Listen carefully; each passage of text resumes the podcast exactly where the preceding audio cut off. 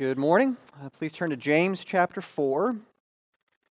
James four will be our text this morning. And as you're turning there, I trust that everyone had a good Thanksgiving. Uh, did everyone get enough to eat? Any any complaints? Is anybody awake? Anybody here? Okay, just checking. Uh, I also trust that you did Thanksgiving correctly. Uh, because there is a right way to do Thanksgiving and there is a wrong way to do Thanksgiving. And just in case there is any confusion, I can set you straight on this. Okay, because the right way to do Thanksgiving is that you have to have turkey and dressing or you hate pilgrims. Okay, uh, you must have potatoes. You must have green bean casserole uh, or you might be a terrorist. Okay.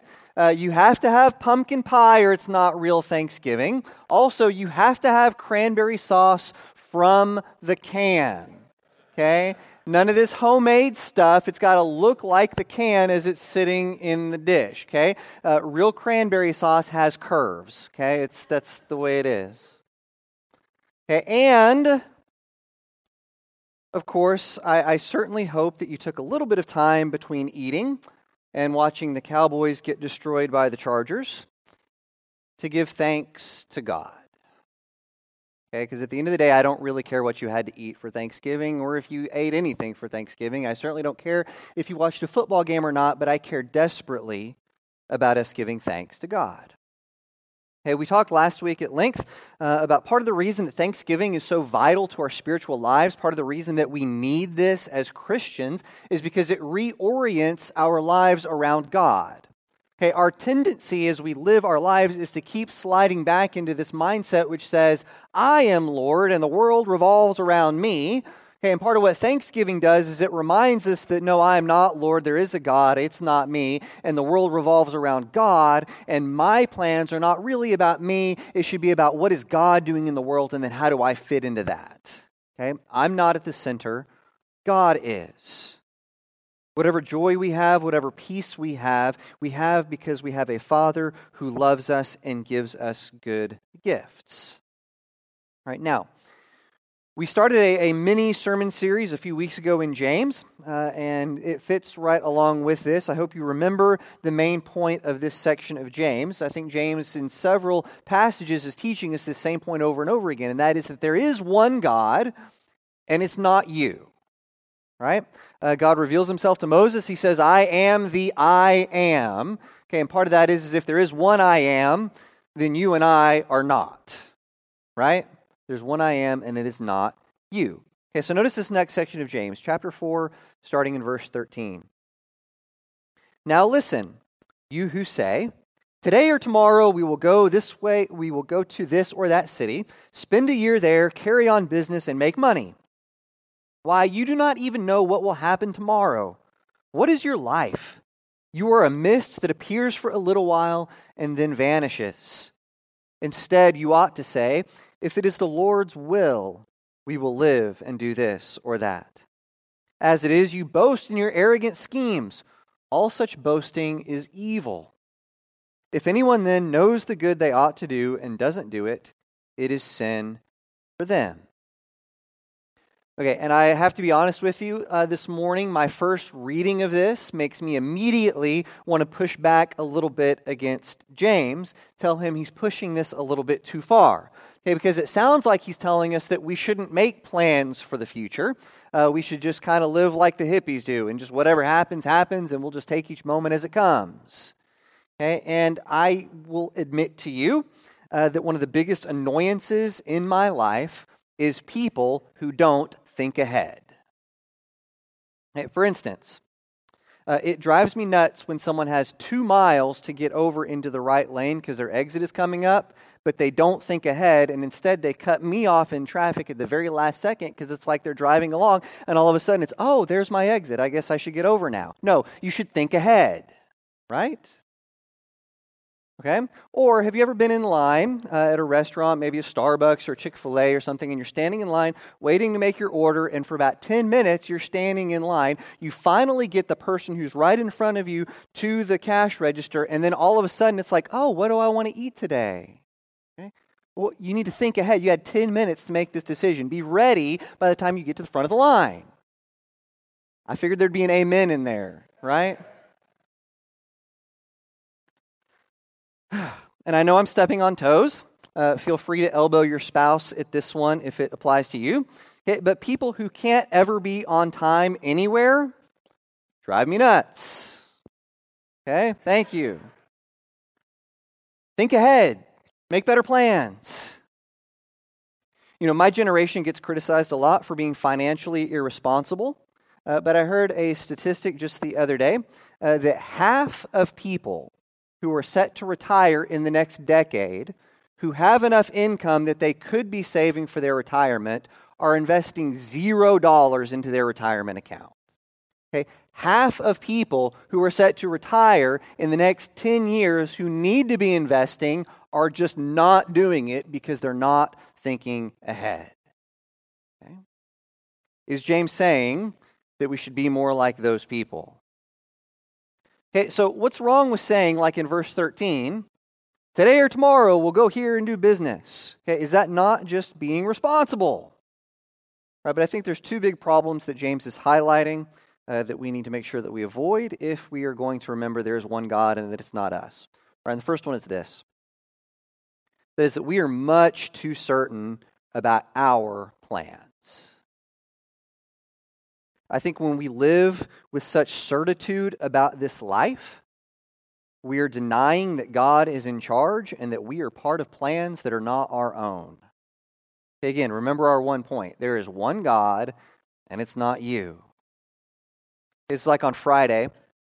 Uh, Friday morning, mid-morning, Luke just announced to the entire household uh, that he was going to the mall because he wanted to go somewhere fun.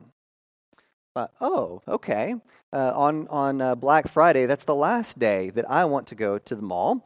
Uh, but he was just going to do it because it didn't matter what else might be going on in the world, things that he was completely unaware of. He had plans, and he thought that was the end of the discussion. All right, but let me ask you a question. I think the older you are, the easier it will be to answer it. Okay. How often has God changed your plans? You know, my parents were here this past week, and they were telling me that, that Georgia reminds them a lot of the place in Tennessee that we used to live, okay, where I was born uh, in East Tennessee. They said, this looks a lot like that. And then they said, you know, we never thought that we would raise our kids and retire in Oklahoma. But what happened? God changed their plans. You know, Rachel and I, when we got married a little over twelve years ago, uh, we had lots of plans. Okay. Going through all the things that we went through with all of Luke's medical stuff wasn't part of the plan. You know, I look back to some of the early conversations we had when we were first getting married. We planned on having four kids. Yeah, that didn't happen. Okay. It's not going to happen. And that's not, no, the plan's already been put to bed. That one's already gone a different direction. Uh, moving across the country to a state that neither of us had ever visited wasn't part of the plan. Okay, but what happened? And what keeps happening? God had different plans. How often has that same kind of thing happened in your life? You know, our elders all talk about how they had plans for this church, and God's taken it in a totally different direction.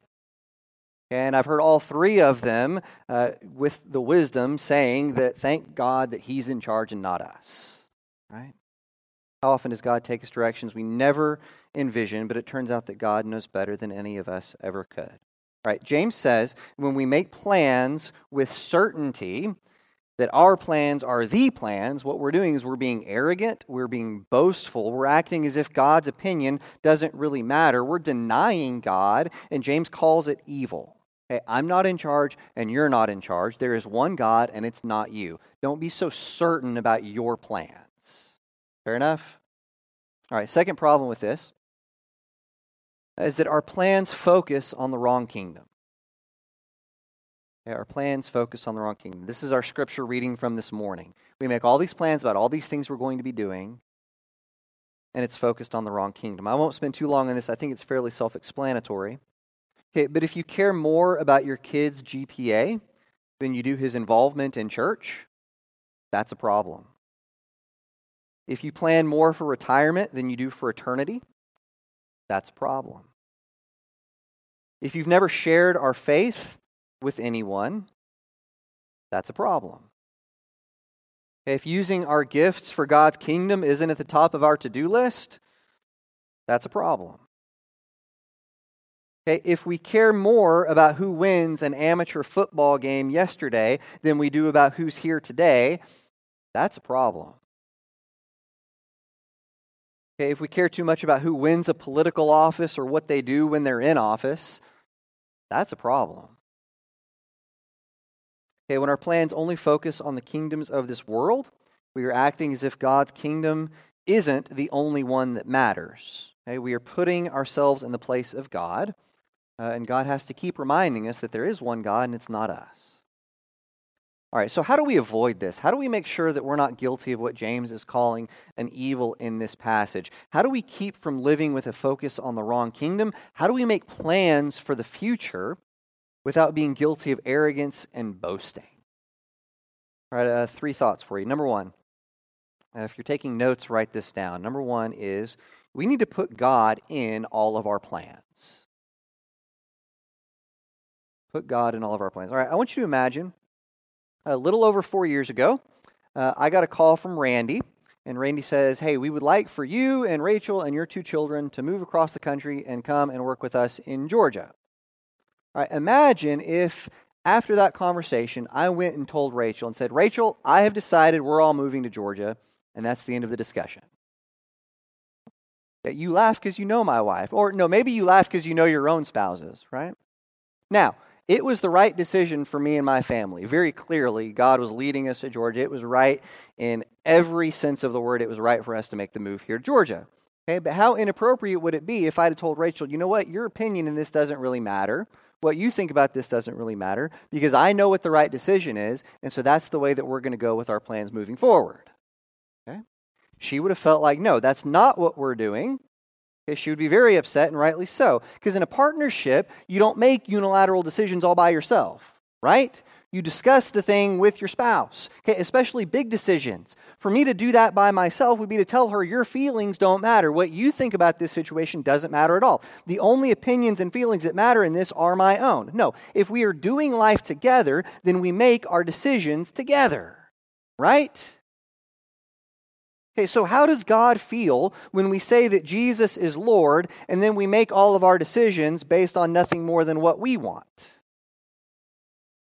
Okay, the only opinions that matter, the only feelings that matter are mine. Okay, I think in those situations, even if we make the right plans, even if we're making good decisions, we're telling God that what he thinks isn't really all that important. And if we're not doing life together, we're doing life on our own, and even our good decisions then become bad decisions. So do you pray through your plans? Okay, and again, I'm afraid all too often our prayer life looks like little more than a wish list of stuff I really want God to do for me. Right? God, fix this, God, attend to this, and God, please take care of this. Hey, but whenever we face decisions about which way to go in life, do we really take those before God in prayer? Do we actually take the time to listen to God? In our prayer life, do we spend time in silence trying to see what God might be telling us? Do we actually take leading from God? When is the last time you took a normal decision before God in prayer? Hey, I think part of this also has to do with our humility. Okay, when we make plans, are we humble about them? Okay, or do we get locked in on our plans? Okay, and part of the way you can know this is when God changes stuff on us, when life does throw us curveballs, what's the attitude that we take to that? Okay, I think if we regularly complain about our circumstances, okay, if you're a complainer, okay, and we know who we are, right? My complainers, okay? Uh, many of my complainers are the same as my worriers, right? We know who we are. Okay, then we probably have too much pride in what we think we deserve, and we need more humility to let God be part of our plans. Are we really allowing God to be part of the plans that we make? All right, number two. James says something also that will help with this is we always need to be aware of just how fragile life really is. Okay, but be aware of how fragile life is. James talks about how our life is like a mist. Now, this sounds like a lot of Old Testament texts. Okay, Isaiah will talk about how your life is like the grass in the field. Okay, and what happens to the grass? It withers and fades away, and we don't even remember it tomorrow. Okay, uh, Ecclesiastes talks about how your life is a meaningless vanity. Okay, several po- proverbs talk about the ephemeral nature of life. All of these texts are set to remind us that your life is a brief flicker. It is here for a moment. It will be gone tomorrow. So how foolish would it be for us to live as if this life is all there is? Now, it's hard to know exactly what life expectancy was like in Jesus' day. Uh, it's certainly much lower than it is in our day. Uh, they had a lot of, of things that we don't face, right? Just modern medicine has increased our life quite a bit. Modern nutrition, um, infant mortality rates in their world were really high. If you had half of your children survive past five, you were beating the odds. They also, they had a lot more people die in combat and disease, all sorts of things. Okay, if you lived in the first century, you certainly would have known people in their seventies and older, uh, but it would have been a rarity. That would have been the exception rather than the expectation like it is for us. Now, occasionally, like on holidays, we get reminders of our own mortality uh, because of loved ones who are no longer with us. Okay, occasionally, we get moments of clarity. Occasionally, we will have moments of self-reflection, reminding us that we are, in fact, mortal. Okay, but it's pretty easy for us in the modern world to go for long stretches of time. We can even go for years at a time denying our own mortality. We don't even want to think about the fact that someday we won't be here, and we distract ourselves with whatever we can to try to get us back to normal, okay, so that we don't have to ever think about death. Okay, but how do we remember our own mortality in a way that's helpful and not morbid? Okay, I think things that we need to do, we need to regularly celebrate our loved ones who have gone on. Uh, I think we need to take communion more seriously. I think a weekly reminder as we gather around the table that Jesus died to defeat death. Someday I will die, but it's not the final death, I think is a good reminder. I think we need to invest in things that last. I think we need to be ready to go at any time uh, because we don't know what tomorrow will bring, and we're not guaranteed tomorrow. Do we live life with our own mortality in mind? Do we recognize how fragile our life really is? If we will recognize how fragile our life is, then it helps us let our plans be much more God-oriented than just me-oriented. Is that fair? Thank you. All right, number three. We need to broaden our view of sin. We need to broaden our view of sin. Notice again verse seventeen. He says, if anyone then knows the good they ought to do and doesn't do it, it is sin for them. And I'll admit, I spent a lot of time wondering, what does this have to do with anything that we just finished talking about? Okay, what does this have to do with making plans and being arrogant and talking about going to this city or that city? What does this have to do with what we've just been talking about? But then I think that this does fit perfectly with our theme of there is one God and it's not you. All right, um, tell me if this is something that's ever happened in your house, uh, but my little boys are very good at turning their ears off. Okay? Any of you ever have children have problems with that? Okay, uh, often my children, you know, some of you, yo, your children listen perfectly. I'm sure they did. Okay, often my children just don't listen. Okay, Sam especially is the one I'm dealing with this right now. Uh, at four years old, he thinks that whatever he is doing has to be much more important than what mom and dad are trying to tell him. Right? And he gets locked into what he's going to do or what he's doing, and he thinks that's really the end of it. I'm going to keep doing this. And often I have to tell him things more than once, and then I have to remind him, Sam, you are not in charge. Okay? I can't tell you how many times in the last week I have used that phrase, Sam, you're not in charge. Okay? I think not doing good that James is talking about here in chapter four is sin. Because we are hearing God, okay, but like my four-year-old, we've turned our ears off and we're not really listening because we think the things that we've got going on have to be much more important than whatever he's telling us. Okay, we're not listening to God. We care more about our plans and the things that we have going on than we do listening to God. All right, so part of this is we need to get beyond the idea that sin is simply a list of stuff that I'm supposed to avoid. right, is if I can take some passages from Scripture and say, okay, don't murder, cheat, commit adultery, all these things, and so long as I don't do all of these things on this list, then I'm completely free from sin. And I think James is telling us, no, what it means to be a Christian life and to follow Jesus is that you follow the leading of God. You put God in your plans. And if you're not listening to the plans of God, it doesn't matter if you're avoiding all of these things, you're still living a life of sin because you're still living a life that says, I'm Lord and God is not. We've got to get to a point where we are fully listening to God, where we're doing the things He's leading us to do, where our life is centered on God, where it's not centered on ourselves. Again, there is one God, and it's not you. All right, so the challenge for each of us is as we continue to go throughout our lives, as we go through just this week, is to think, what are the ways in which I keep trying to make myself God? What are the areas in my life in which I need to continue to surrender to the Lordship of Jesus? How can I follow His leading instead of just listening to myself? All right, at this time in our service, we're going to sing a few verses of an invitation song. Uh, during the singing of this song, I will be down front. One of our shepherds will be down front. We would love to talk with you or pray with you about anything that's going on in your life. Um, if you'd like more explanation about what it means to follow in the way of Jesus, we'd love to sit down with you and, and study the Scriptures with you. Uh, this is just a time for us as a church to be here for you. And before we sing that song, I'd like to close this with a word of blessing. May the Lord bless you and keep you. May the Lord make His face to shine upon you. May the Lord be gracious to you and give you peace. Let's stand and sing.